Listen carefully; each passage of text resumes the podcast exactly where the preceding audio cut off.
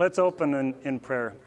Father, thank you for the privilege of once again looking into your word and looking at subjects that we're not used to looking at too much. And Lord, I thank you that you've promised by your Holy Spirit to open your word to us.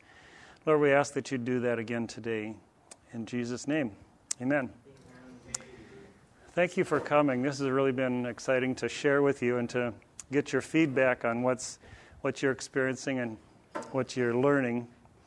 Last time we talked about the depravity of man. Man is not sick, he is dead. Okay, we covered that last time. Um, this time, let's talk about Scripture on election. You've got your handouts there. We've got several pages of Scripture on election.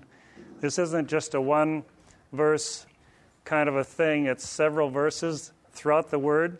And I found that once I've tuned my head and my heart to election, you'll find other verses as you go through the scriptures for probably years to come that you never knew were there before.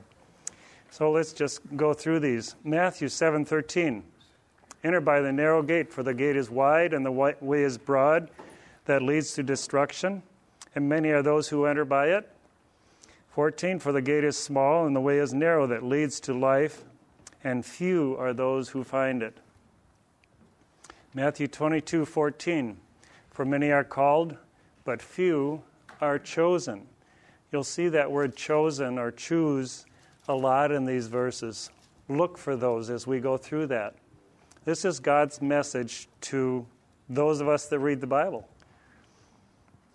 John 1:12 But as many as received him to them gave he gave the right to become children of God even to those who believe in his name John 1:13 who were born not of blood nor of the will of the flesh nor of the will of man but of God. John 3 8. The wind blows where it wishes, and you hear the sound of it, but do not know where it comes from and where it is going. So is everyone who is born of the Spirit. John 6:37 All that the Father gives me shall come to me. And the one who come to me I will certainly not cast out. These are really powerful promises that the Lord is, is showing us. All that the Father gives me shall come to me. So, all those He's pre appointed before the beginning of time are those that will come to him and he will not cast out. John 6:44 No one can come to me unless the Father who sent me draws him. There's the key word in that verse. The Father draws him. So it's not like I'm almost ready, almost willing, almost there. Should I, shouldn't I accept God? No, it's the Father draws you to Himself. Does that sound like free will? Not to me. Um, John 6 65, and he was saying, For this reason I have said to you, that no one can come to me unless it had been granted him from the Father. These are appointed verses. 15, 16, you did not choose me, but I chose you. Wow. Go ahead. Great verses, Steve. One of them that I, I find interesting, I, I read that for years when I was trying to find my way through this idea back in the 80s. And I didn't have any encouragement from anybody, so I had to kind of just go to the scripture. But 644, see, I used to think, maybe some others here have always heard that, the draw is sort of like this big magnetic property in the world, like a spiritual magnet. Yeah. And it's equally true for everybody. And some people are just more sensitive to it and they and they yield. And so when they decide to yield, then all of a sudden the drawing actually works. And so then you're really interpret that as a tract. But that's not what it's saying because one day I finally read the whole verse and those were universalists. We wouldn't think, well, if everybody's universally attracted by this force, this magnetism, well, then is everybody raised up on the last day? See, I hadn't put that together in my right. mind. Right. So I thought, well, everybody's attracted. But this has to be effectual drawing because the ones who do come are raised up. And in John, raised up in the last day means to be saved.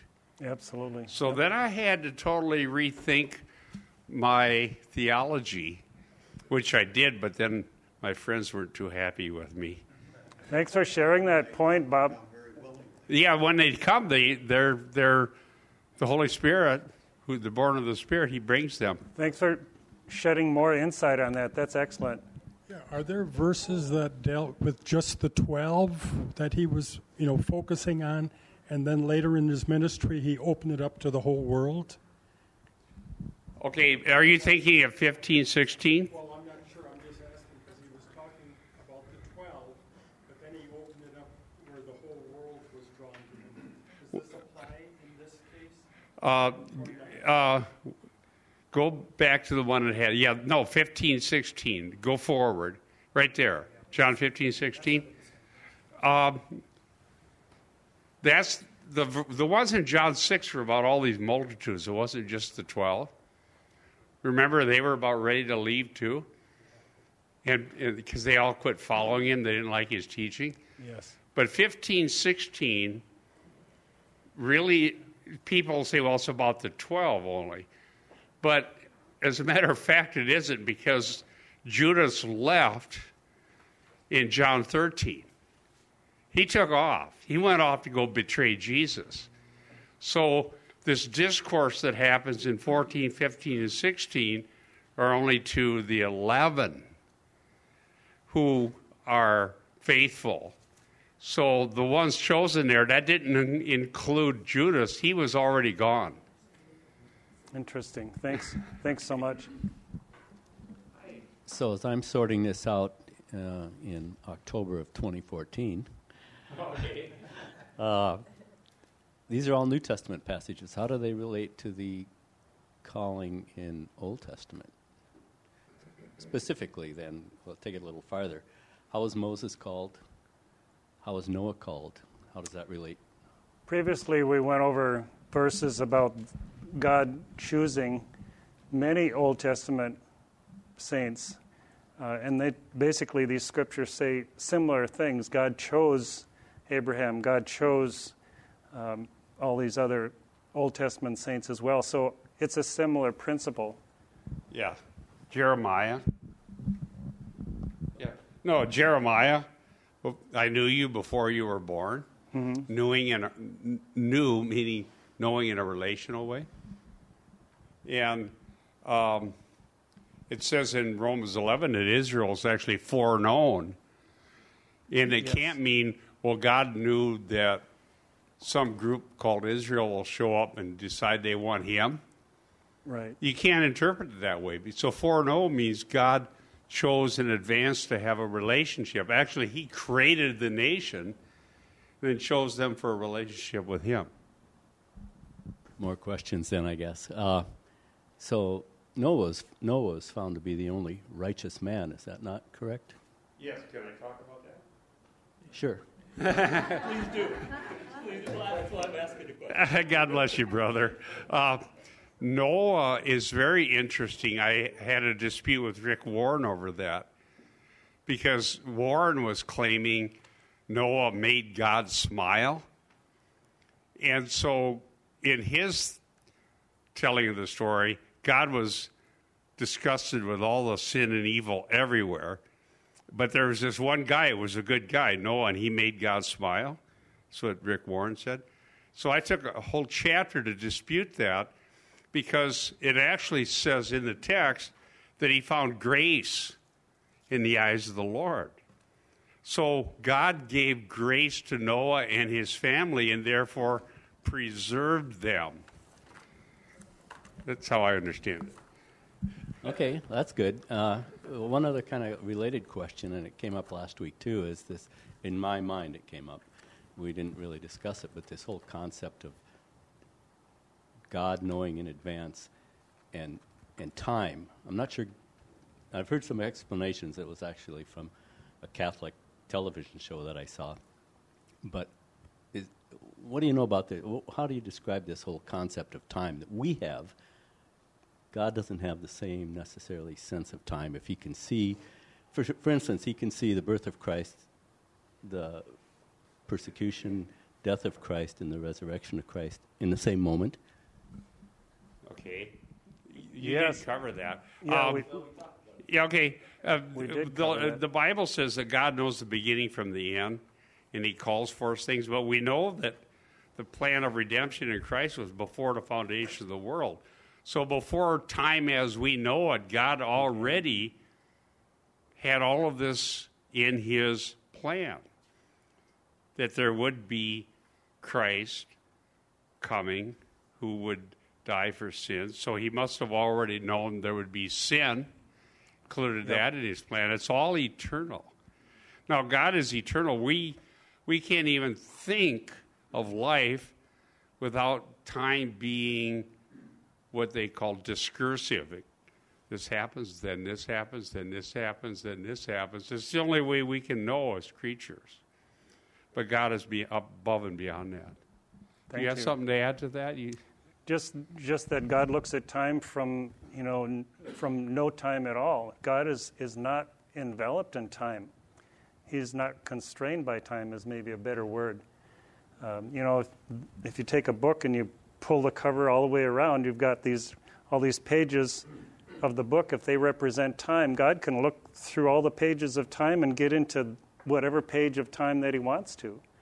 You know, it's a simple example, but God is not restrained by time, and so that was the presentation earlier. Earlier, that when we look at election and predestination and God's choosing and the the sovereignty of God, it's hard to wrap our minds as humans in this little block of time that we live in, when God is an infinite God in in all of time, if you will. yes. A way that I thought of, or has been taught to me before, was in Ecclesiastes talks about how we are under the sun, and we're on the globe, spinning around and around, bound by time, where God is not on the planet, you know, bodily right, Right. now, and Right. so we're he's not bound by time. So that's an easy way for me to think about it. That here we are on the globe, day after day. You know, the sun comes up, it goes down, and we're we're spinning on the globe. Well, but he's above. He's above that. Let's see if we can. When we talk about ahead. that, we should make it very clear, though, that God chooses to relate to us in the world we're living in. Yes. In, the, in, in theology, it's called condescension, but not in a negative way.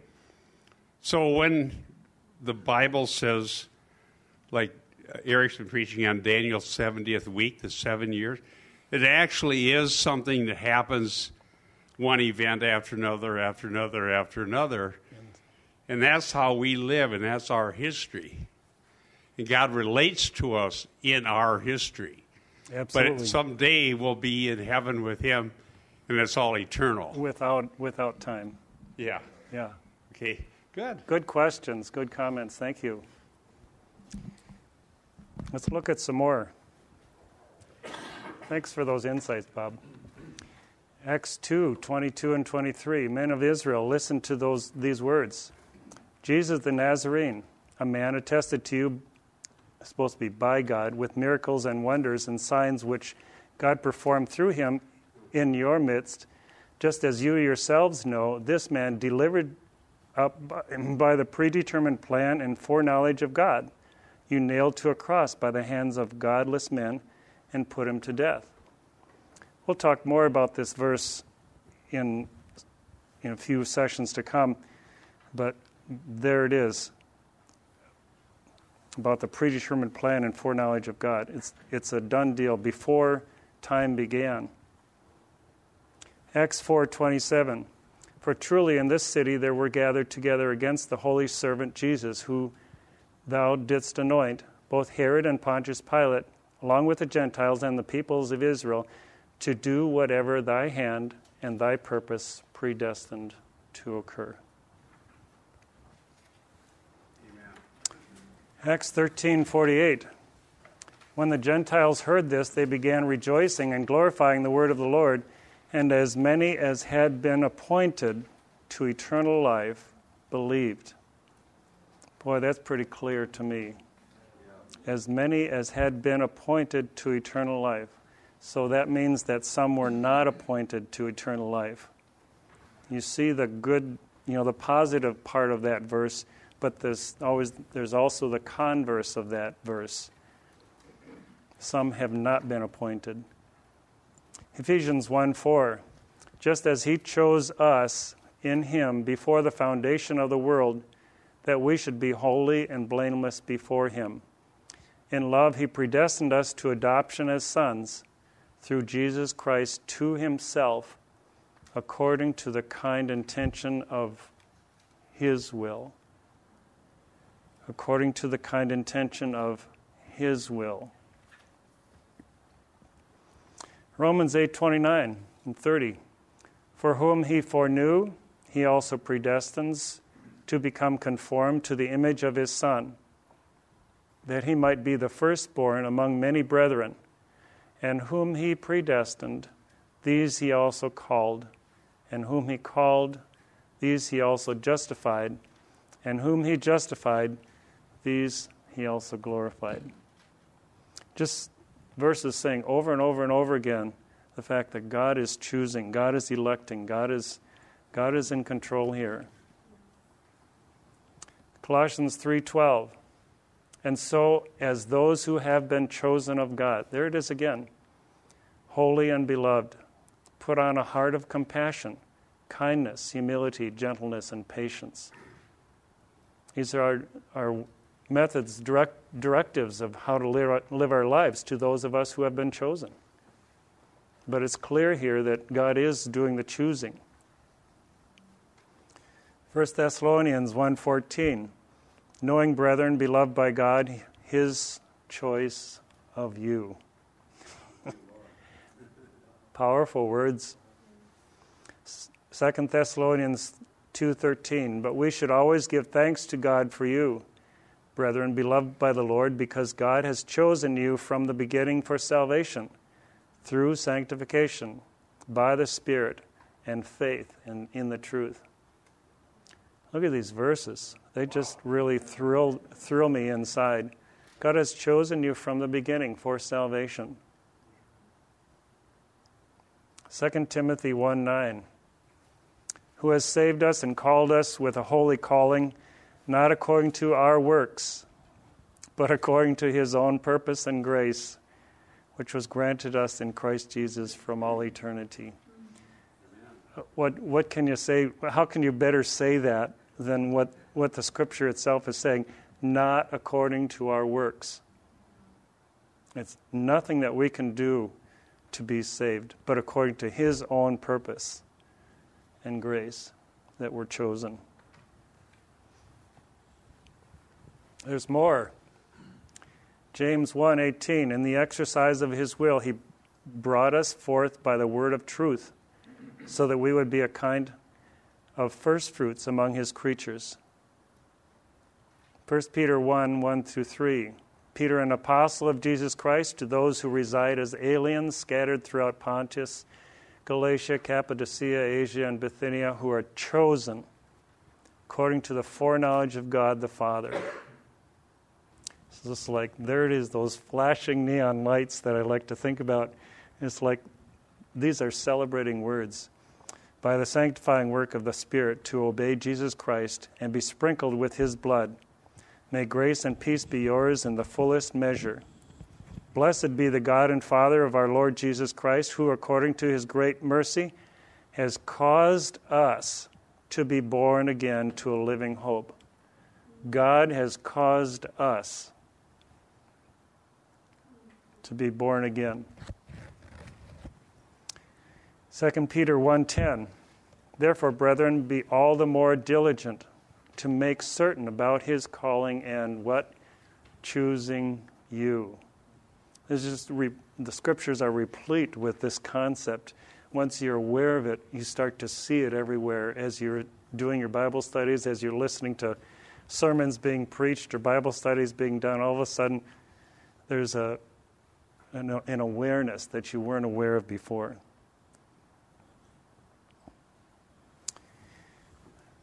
Grace.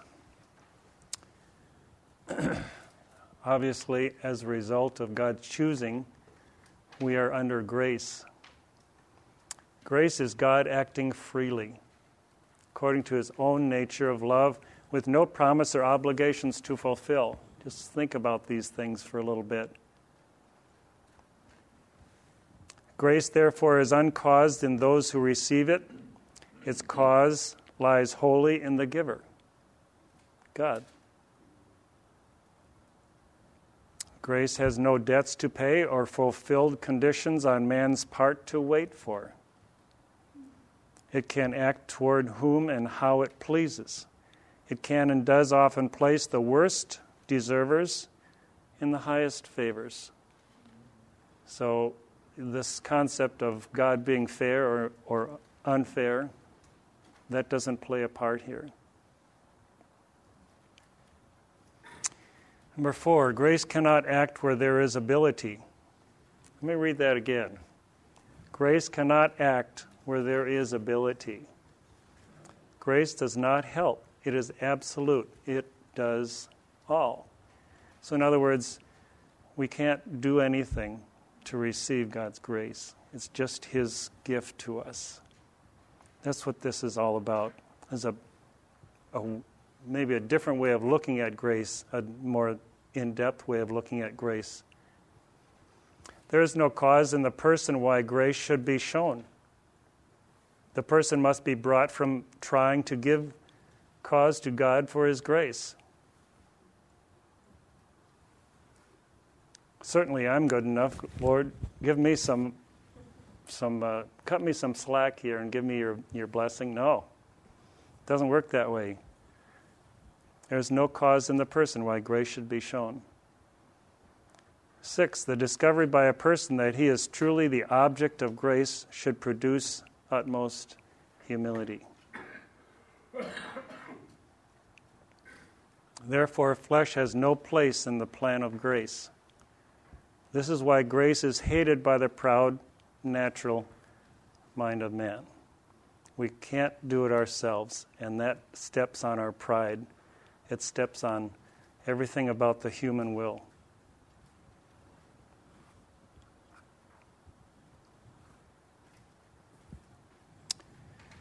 Here's a picture of sovereign grace. At the top, you see born again, seeks God, becomes sons or children of God, no condemnation, made alive, slaves of Christ or righteousness, and ultimately heaven, with the corresponding scriptures. Imputed sin. Our sin is imputed to Christ 2 Corinthians 5:17 imputed righteousness Christ's righteousness is imputed to us gives us the new divine nature. But sovereign grace comes from from God. All these verses if we were to go through them some of them we just did refer to this picture that because of God's sovereign grace we are then alive in Christ. And the opposite of sovereign grace, if God chooses not to give sovereign grace, would be born in sin. No one seeks God. Aliens, damned, condemned, dead, slaves of sin and hell. And here, our imputed sin comes from Adam and is imputed directly to us. Versus in under the grace measure, imputed sin, our sin is imputed to Christ inherited sin passed on to every person from parents gives us the old sin nature. Romans 3.23 for all have sinned. Under god's sovereign grace imputed righteousness christ's righteousness is imputed to us gives us the new divine nature. Picture of grace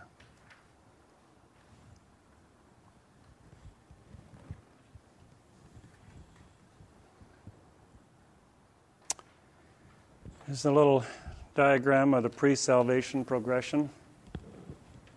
You've got a little bit different diagram. Christy did some changing around to get it on the slide, but, but says the same thing the de- depravity of man, quickening of spirit, seeking by man, calling of God, conviction of the spirit, a faith response of man, the justifying work of God.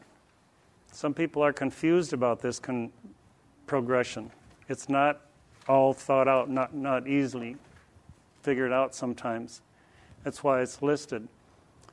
Here, the, the quickening of the Spirit, depravity of man, quickening of the Spirit is what God does. We looked at that earlier. God made us alive.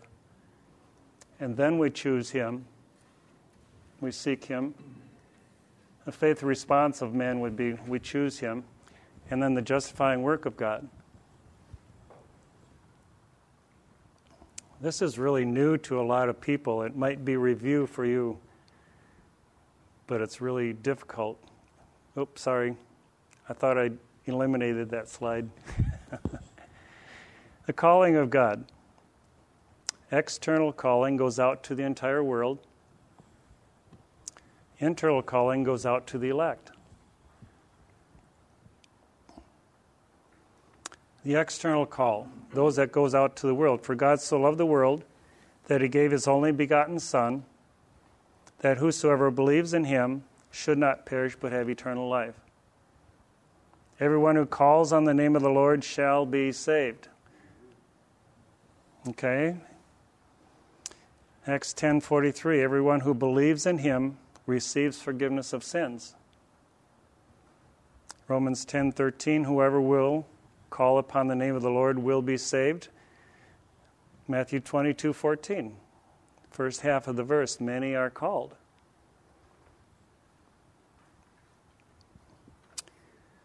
But on the internal call of God for the elect, Ephesians 1 4, just as he chose us in him before the foundation of the world. Acts 13 48, as many as had been appointed to eternal life believed. 1 Peter 1 1 and 2, who are chosen according to the foreknowledge of God. 2 Thessalonians 2:13 God has chosen you from the beginning for salvation. John 15, 16, you did not choose me, but I chose you. And the second half of Matthew 22, 14, few are chosen. Okay, why does God have an external call and an internal call? I asked Eric about this a few months back, and he helped me with some of these concepts. God uses the foolishness of preaching as his means or instrument by which he saves the elect. I think Luann asked the question a while back why should we evangelize? This is the reason. God uses the foolishness of preaching as his means or instrument by which he saves the elect. He, he uses us. That's, that's what God has designed. Romans 10 14, 15. How then will they call on him in whom they have not believed? How will they believe in him whom they have not heard? And how will they hear without a preacher?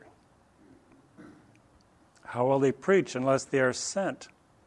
As it is written, How beautiful are the feet of those who bring good news of good tidings.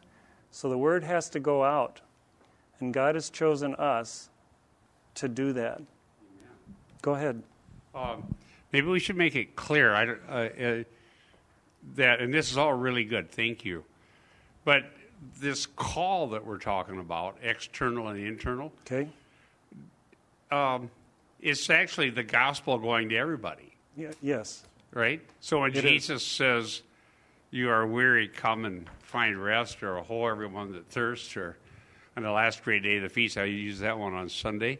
The universal call is really universal, as you show. So when we're talking about external, internal, it has to do with the effect. So somebody, you can have all the people on Pentecost heard Peter preach. Mm-hmm. And some people are, you know, like the Jewish leaders, well, how are we going to get rid of these people? Okay, they heard the same message. Same thing with Stephen. Now, the the elect, which ahead of time we don't know who they are, okay, they're the ones that it pierces them to the heart, and that's what it said in Acts two.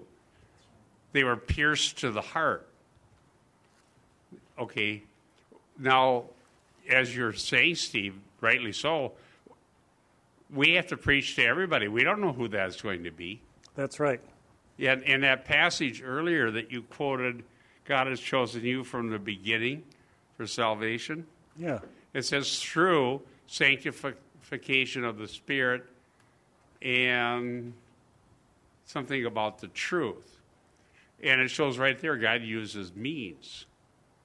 He does. Okay? And so um, we should be just as enthused, if not more so, about preaching the gospel once we understand the doctrine of election. It does not put a damper on gospel preaching, it motivates it. Yeah, I I never really got as enthused about gospel preaching, which I'm getting more enthused the older I get, uh, until I started realizing that these things were true. Because before I thought, I'm not going to get it right, and they're going to be bummed out or turned off, or they're going to think something about me that I wasn't doing it right. And these people are going to go to hell. It's going to be all my fault because I didn't get it right, or I'm not wasn't persuasive enough, or I wasn't clever enough, or I didn't have every answer. I don't. Once that was removed, and I realized God is going to use the foolishness of the message preached to save those who believe.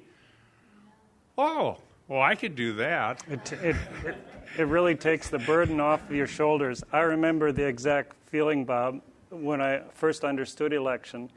It's like, you mean I don't have to say the exact right words? No. You mean I don't have to be right at the right moment at that right time? No, not necessarily. God uses every moment in our lives. But I remember that, you know, I, I struggled to think, you know, how can I how can I minister? How can I evangelize more exactly to get the message more clearly to those I'm I'm talking to? And then election, I understood election and I realized, no, this is God's business. I'm just a tool. I'm one of the means here in, in this as his means. Uh, I'm using the, he is, I am one of the foolishness of, of preaching using, and as God's using his means to get that message out. Well said. Yeah, that is well said. And you know, we continue down to verse 17. Faith comes by hearing, and hearing by the word of Christ. And so this ties in as to really how, why do we do ministry the way we do it? Why is it that we're content with preaching the word of God over and over and over and not engaged in self help and those types of topics? It's because the word has its effect. That's why Paul says in 1 Corinthians 2, verse 4, he says, My speech and my message were not in plausible words of wisdom, but in a demonstration of the Spirit and power, that your faith might not rest in the wisdom of men, but in the power of God. That's why we're here now, because our preaching and teaching has to do not with the words of men, but what the Spirit has inspired. And so, if some teacher is getting you into contact with what the scriptures are saying, you're getting in contact with the author of the scripture who was inspired by the Spirit, and therefore you're getting into contact with God Himself who's talking to you. But if if I tell you, look, you know, I think I've got a burden in my heart, and I think all of you need to hear my words today, now you're hearing my words, not the Spirit. And so that's why we have to preach the way we do, I think. I think that's a, this is why we do ministry the way we do it.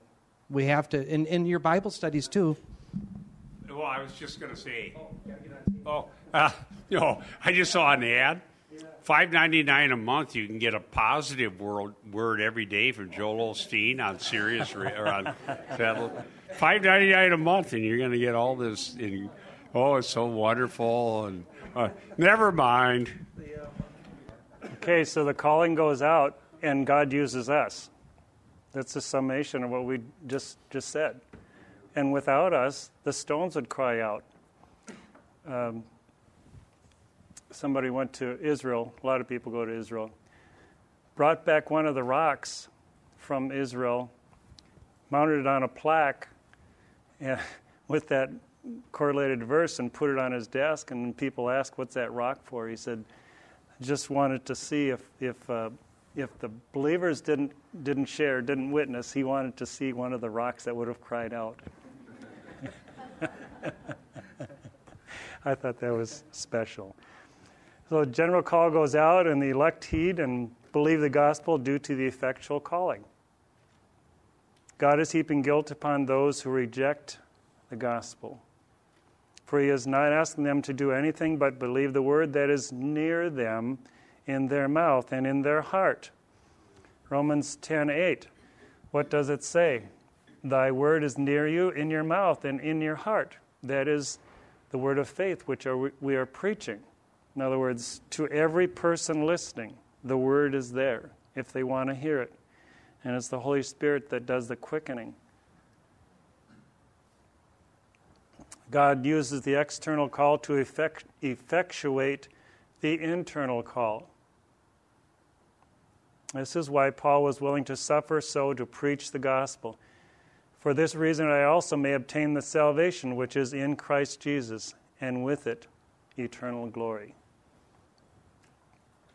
He was willing to suffer for that. 2 Timothy 2:10. I think that'd be a good lesson for us to consider as well.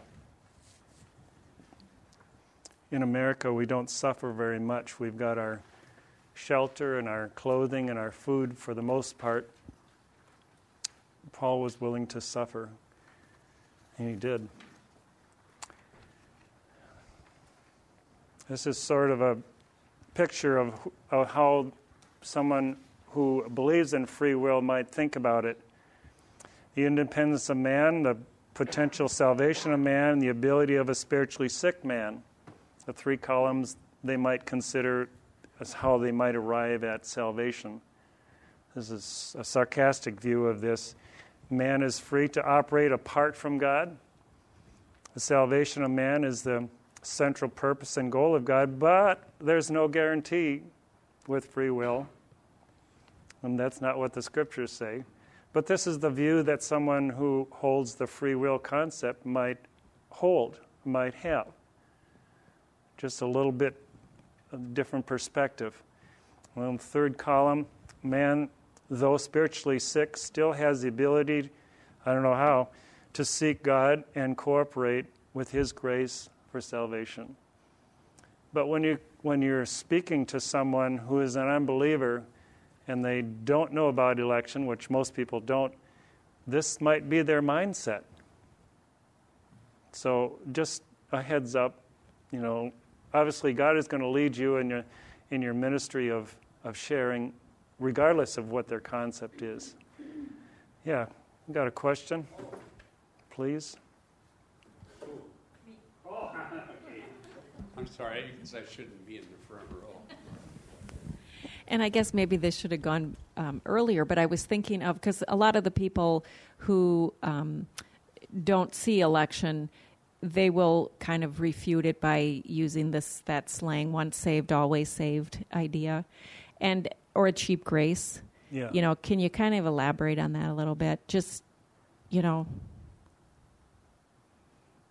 I guess I'm thinking, you know, I, I in my Protestant upbringing, that's what you always heard with the once saved, always saved, because what they would see is people who went to church but then would go live their life any way they wanted Oh. because Jesus wasn't Lord of their life. So they could claim Jesus or claim Christianity, but not Jesus as Lord. So it was kind of that antinomianism, you know, just go live any way that you want. And so other people would see that and they would just um, think, well, how can this once saved, always saved be true when people are living just like the world? You know what I'm saying? Yes, I understand what you're saying. That living a sinful life in spite of their supposed conversion to Christ, and I would, I would first of all wonder if they're really converted. Would be my first thought, uh, because a life that's given to Christ from the inside naturally wants to begin to follow Him. I mean, in the very beginning, there's going to be a lot of stumbling around and and failing Christ and failing in, in their walk with God. But even in their stumbling, there's a desire. They're changed overnight. Bob's testimony from um, using God's name in vain one, one day and going back to work and, and not using his name in vain anymore is, is uh, one testimony. I think that's really excellent that just shows that point. And so when I hear people like that, well, I can live any way I want, it's uh, abusing what the scriptures are really saying. Yeah. Steve, um, like the slide before, you said that Christ, I, I, I believe he, he wants people to, to believe the gospel and be saved. But if they're not, I, I mean, if they're not, if they're dead spiritually, they can't get to that point to believe. So, so in other words, uh, it's it's like it's impossible for them to believe because they're dead. Exactly. So how can they? How can because they're not elected? How can I? I get this question. Are you talking about the external call of God, where they God is is calling everyone to believe? Right. Okay. I mean, if, if they're not elected to believe, that is a confusing thought, Yeah. confusing idea. Talk to that. Um, but that's that's the nature of the of the uh, God's grace and His external call. His call that He does call everyone for the gospel, but He only chooses some, and we've talked a lot about that. So we can we don't know whether that person that we're talking to is going to be become a believer or not. It's just our job to share the gospel and to let the Holy Spirit do what they do what he wants to do. Now, this would be critics that are saying that to you, Dan. Uh, yeah, we hear that, and including some of our old friends that become angry when they hear the doctrine of election. Mm-hmm. Um, and they're saying, at least that I've heard, I've had people challenge that too. You don't really believe God is sincerely, you know, issuing this call, okay? Because God's morally obligated to do everything He can possibly do to save everybody. I was told that by an old ministry friend we had, mm-hmm. who was a, you know, severe anti-Calvinist, if you want to say that. But uh, we can't be told that we can't believe the whole Bible. And so I would say, the Lord says, I take no delight in the death of anyone who dies, therefore repent and live. I believe that. And they say, You can't believe that. Well, who are you to tell me I can't believe what the Bible says? Well, then they say, because they're trying, they think this is a conflict. Well, if God does, sincerely desires everyone to be saved, then why doesn't he just give electing grace to everybody and get it over with? Well, the answer is given in Romans 9. Who are you, old man, to reply to God? And I know this came up in seminary classes. Somehow, if we're Christians, we have to bow our knee to what God said in Scripture and to, and to teach it all, to preach the whole counsel of God. I do not at all feel like I'm being hypocritical when I preach the universal call or Ezekiel 18 or Matthew 11 or John chapter 7 or Revelation 22 or John 3:16 it doesn't matter and so don't let anybody they're just trying to throw dust in the air and confuse everything so just say we teach the whole counsel of God, and uh, I do believe God takes no delight in the death of anyone who dies, and I don't know why He doesn't save everybody. He just decided He's not to. Chosen to only save some. You know, Steve, you had a good uh, passage on there too. That Romans ten. If everybody turns your Bible to Romans ten, verse five, Moses cites here from Deuteronomy. He said, "Well, let me skip to verse six. He says, "But the righteousness based on faith." says, Do not say in your heart, Who will ascend into heaven? That is to bring Christ down. Or who will descend into the abyss? That is to bring Christ up from the dead. But what does it say? The word is near you, in your mouth and in your heart. That is the word of faith that we proclaim. And the whole point that Paul's making there is the word that's been preached in the external call is not so difficult that people can't understand it. And the point being there is the reason for unbelief is the sinner's fault, it's not God's. So, yes, God did not choose them, but their depravity, it's not that they can't understand the words. Like we're speaking Chinese and they only understand English. God has just asked them to believe the word that's been spoken, and yet they won't do it. So God hasn't asked them to jump to the moon or to bring Christ down or go down to Sheol. He simply asked them to believe these words unto salvation. And so it's a moral objection that they have to it. And so that kind of answers the fairness issue because they're the ones who have, are not believing. Now, of course, if they do believe, it's only because of God's grace, but their lack of belief isn't God's problem, it's theirs. And I would point them to that Romans 10 passage to say, look, God hasn't asked them to do something impossible. And that's where we distinguish, Jonathan Edwards distinguished between moral inability and natural ability. They have the natural ability to understand the words, but the moral inability to want to believe them. They love their deeds of darkness. So, Oh, yeah. yep. Steve. Thank you. Yeah, it goes back to the Gospels where Jesus talked about the three soils: the stony soil and the uh, rocky, Yes. and the uh, you know good soil in that that type of analogy. Good, good example. That's a good Yes, one, Steve. That's a good example. Thank you. You get the astute reading award.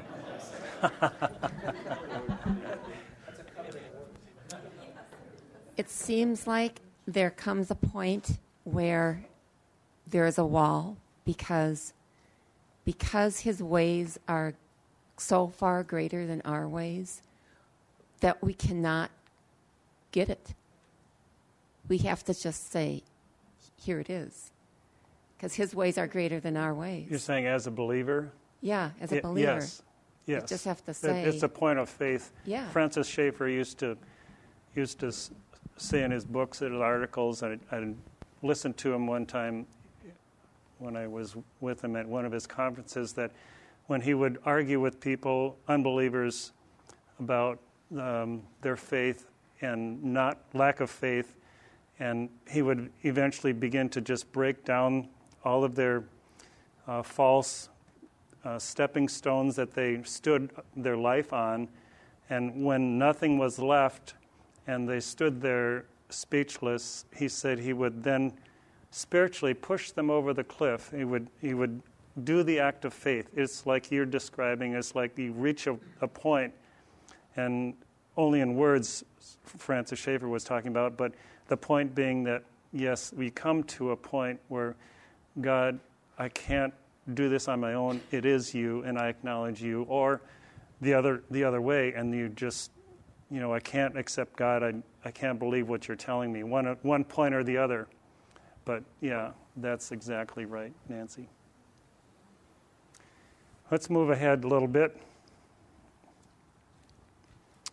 Man's free will, quote unquote, free.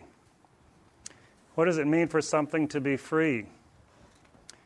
Not under a, another's control, not a captive or slave, not held back from acting or thinking as one pleases, not affected or restricted by any condition or circumstance, not imprisoned or enslaved, not controlled or uh, by obligation or the will of another, not subject to another restraint. That's kind of what people have in their mind when they say, This is, you know, I want free will. It's a difficult concept to be that virgin, that pure in, in the terms of a free will. But that's the technical definition of, of that part of it. Is man's will totally free? It's an understood question. I don't think so. No. Is God's will totally free? Let's look at that. Again, I had Eric help me on this. Does God have free will? God does have free will. and that he freely can act in ways that are good and that conform to his character. What is good and even possible is tied to the very essence of God Himself. This doctrine is called essentialism. Think first about God's omnipotence. God is certainly all powerful, but this does not mean that He exercises His power in an evil manner. He always acts freely in accordance with His nature or essence. This means that God does not violate His nature. For example, it would be impossible for God not to exist and then to put himself into existence. You know, can God make the stone so big he can't lift it? This would violate God's essence. By nature, God is a non contingent being. Good thoughts. We must think about God's free will then in this way He is absolutely free in that there is no higher being that can prevent him from exercising his will. I like that. There is no higher being that can prevent him from exercising his will. Romans 9:19 You will say to me then why does he still find fault for who resists his will It's understood no one can right his exercising of his free will, however, is never apart from his essence, which is good. So, just as God cannot exist because it violates his essence, he never does evil because it is not his nature.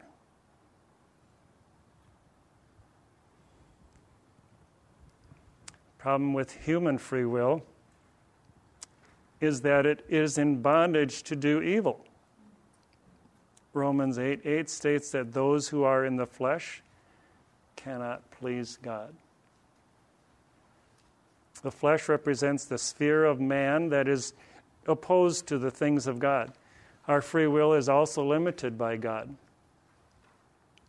If a man, for example, wanted to destroy the whole world, which would be great evil, God would restrain him from doing so. So there's a limit on what man's will can do or not do based on what God wants to do. If God wanted to destroy the whole world, no one could restrain him. Well said, Eric. Thank you.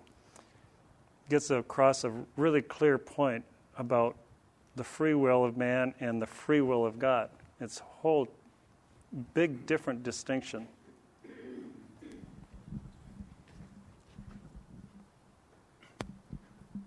I wonder if you could help me understand Matthew 23 37, hmm.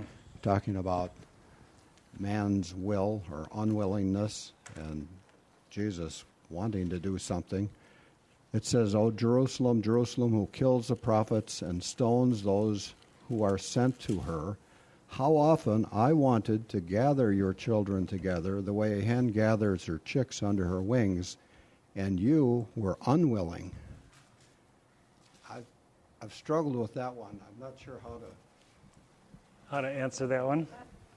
Oh, I see something of prophecy here in what uh, God is doing with Israel, that God wanted Israel to be the, the his, his children, and they refused to do that. In the end, we know in Revelation that they will ultimately become willing.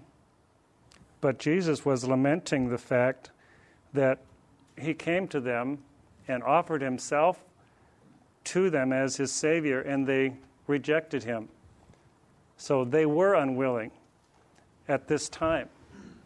In, in, the, in the future, after the tribulation, the, in the end of the tribulation, Israel then does turn to God and become willing. Do you want to say anything? Go ahead. I'm sure well, you guys have got a lot more to say. Well, it's a, that's a great uh, good question, pertinent passage.